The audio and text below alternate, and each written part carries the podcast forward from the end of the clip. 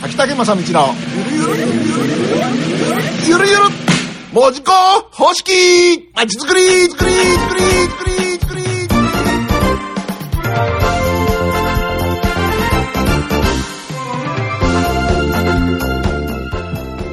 づくり作り作り作り作り作り。はい。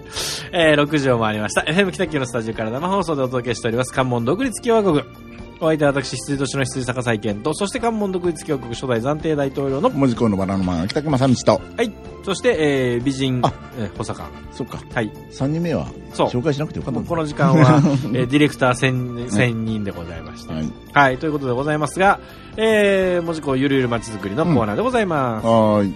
えーということでですね、えー、文字工で行っております文字工うん方式はい。ゆるゆるまちづくりということで、え、えークラウド型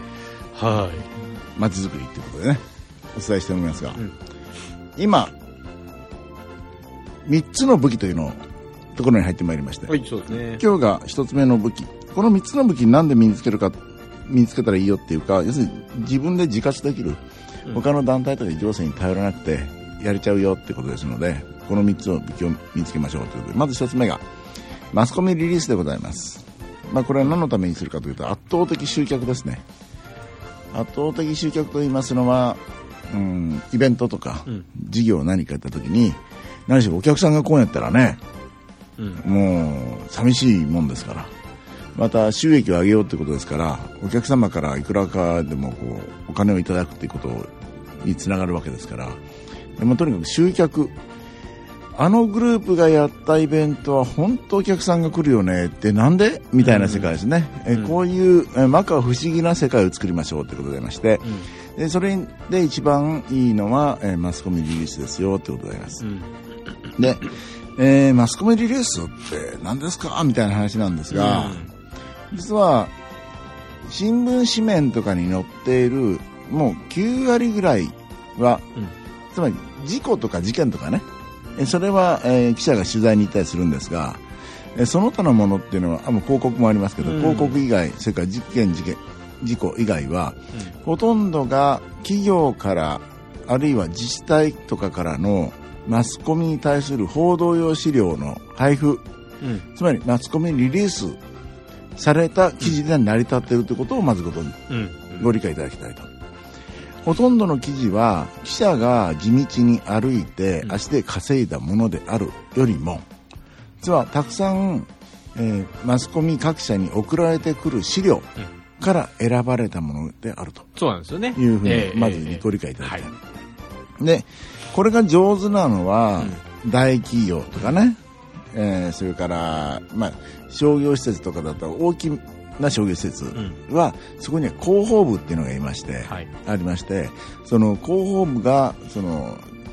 自社とかお店でやるそのイベントとかを一生懸命あのお伝えするわけです、で知り合いの記者がいれば記者に電話したりあるいは新聞社に資料を送ったりとかするわけですね、でそれを実はやるのは、えー大企業の特権っていうかうん。ではないってことをご理解いただきたい。だからよくこう私たちみたいなちっちゃな会社のものとか私たちのような団体が、えーそんなん流していいんやろかとかあるいはうん私たちちっちゃい会社だからやっぱ全然もう相手にされないとか思う必要なくて大企業と同じようにどんどんマスコミにそのし資料を送ったり情報を流していいんですよってことをまずご理解いただきたいということですね。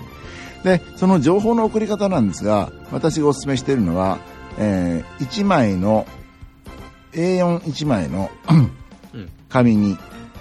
自分で記事を書いてファックスすると。うん。で、その、その地域のですね、まあもちろん全国相手でもいいんですけど、その例えば北九州市にある、えー新聞社、うん。えー毎日朝日読売、うん。西日本ですね、うん。えーこういうのにですね、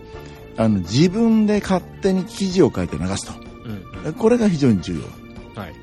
あの、情報を与えるとなりますと、背景、何々団体と申します。この度、門司港にて、こんなイベントをやりますので、ぜひ、えーご取材ください、みたいなね。えーそれで、チラシ一緒に流すっていうんで、こんなんではですね、実は動かないんですね。だから先に、えー、5月22日何曜日、門司港レトロで、えー、なんとかイベントが行われる。主催は、えー、秋竹正道社会奉仕団みたいな、うん、えー、かっこ秋竹正道理事長55みたいな。書いて。でこれは世の中の平和と、えー、希望のために、えー、行われるものであり、うん、えー、収益金の一部はチャリティーで送送られるとかね、書いて、うん、いかにも新聞風にね、うん、書く。で、流すんです。まあ、この、どのように書くかちょっと詳細はね、時間があってあの、ちょっと足りませんけれども、うん、つまり、記者の代わりに自分が記事を書いて、送る、つまり送りつけるぐらいの感覚でね、うん、えー、やってくださいってことですね。で、そこに書くべきフォーマットもね、一応あるんですが、まあ、とにかく連絡先をですね、えー、上と下と2箇所に電話番号を書きましょうということと、うん、あと、表題、左上のところに大きく、報道用資料と書いて、報道用資料と書きまして送りましょうということですね。えそれを、えー、ちょっと、あの、なんか、いきなりファックスで送りつけるの申し訳ないね、ちょっと丁寧な言葉で書こうかなってなった瞬間にそれはもう新聞記事じゃなくなりますから。新聞記事を書くつもりで書けばいいんですね、うんうん、えー、そうしますと、えー、それを見た、えー、記者が面白いと思えば、えー、取材に来てくれるということになります、えー、新聞記者さんっていうのは基本的に忙しいんですね、うん、で忙しいから実は自分で記事を考えるっていう時間があまりないんですいちいち取材に行って記事にまとめると大変なコースを使うわけですね、うん、だからできればそれが簡潔に分かるようなもう記事になっててくれたら嬉しいわけです、うん、それを自分なりにアレンジしてえー、載せるということになりますので、うん、先にその新聞記者さんの気持ちになって、まず書いてあげるということが大切で、で、あんまりそんなことを送ると、もう嫌なんじゃ、あ嫌われるんじゃないかと思うかもしれませんが、で全然そんなことなくて、だって記者にとって助かりますから、そうですね。そういうものを送ってもらうのは。だから、え何度も送っていいです。うん、で、一回送っても、えー、なかなか、えー、食いついてくれないことがありますが、それは例えば大きな災害があったり、大きな事故があったり、うん、あるいは選挙があったり、うん、そういうふうな、えー、ことになりますと、そっちの方に紙面を割かなきゃいけませんから、えー、なかなか乗らないこともありますが、えー、そのまだ2週間とかあるんだったら、そのもう2週間のうちに5回ぐらい送っていいと思うんですね。うん、何度も何度も送って、そうするとちょうど空いたスペースがあったりして、ポンと入る可能性もありますので、ぜひそういうふうなもう常にマスコミリリースをやることを心がけてもらいたい。そして、じゃあ、どこに送ればいいんですか？番号わかりませんっていう方がよくいらっしゃると思いますけども、極めて簡単ですね。はい、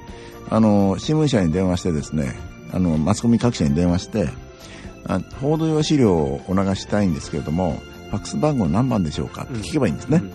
そうすると、ストレートにね。うん。だからあ、ありがとうございますって言って、ファックス番号を教えてくれます。はい、で、ところでどんな記事ですかって言われますから、うん、いや、こうこうこうこうでって言ったら、あ、ぜひお願いしますって言って、えー、どうぞ流してくださいって言われますので、それを流せばいいってことになりますね。さ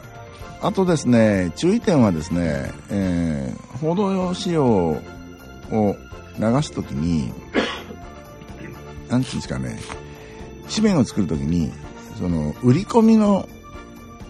自分の商品の売り込みとか、それから自分たちの売り込みばっかりやっちゃうとですね、これは乗らないです。ですね、一番肝心なところですけども、そういう売り込みは広告費を払ってくださいってことです。だから社会的意義があることが大切で社会的意義をしっかりと訴えてそして読者にお得になること、うん、読んで得になるそれから知ら読者が知らなければ、うん、逆に新聞社の方になんでこの記事載せてくれてなかったの紹介してくれてなかったのって言われるぐらいの記事に仕上げてもらいたい。はいはいは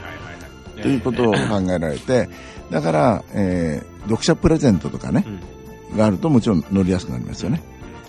まあ、そういうことで、えー、武器の一つ目でございますが、マスコミリリース。これをですね、本当に上手になって、あの、たくさんの人を集めるイベント事業に仕上げてもらえればと思います。秋田木正道のゆるゆるマーケティングでございました。はい。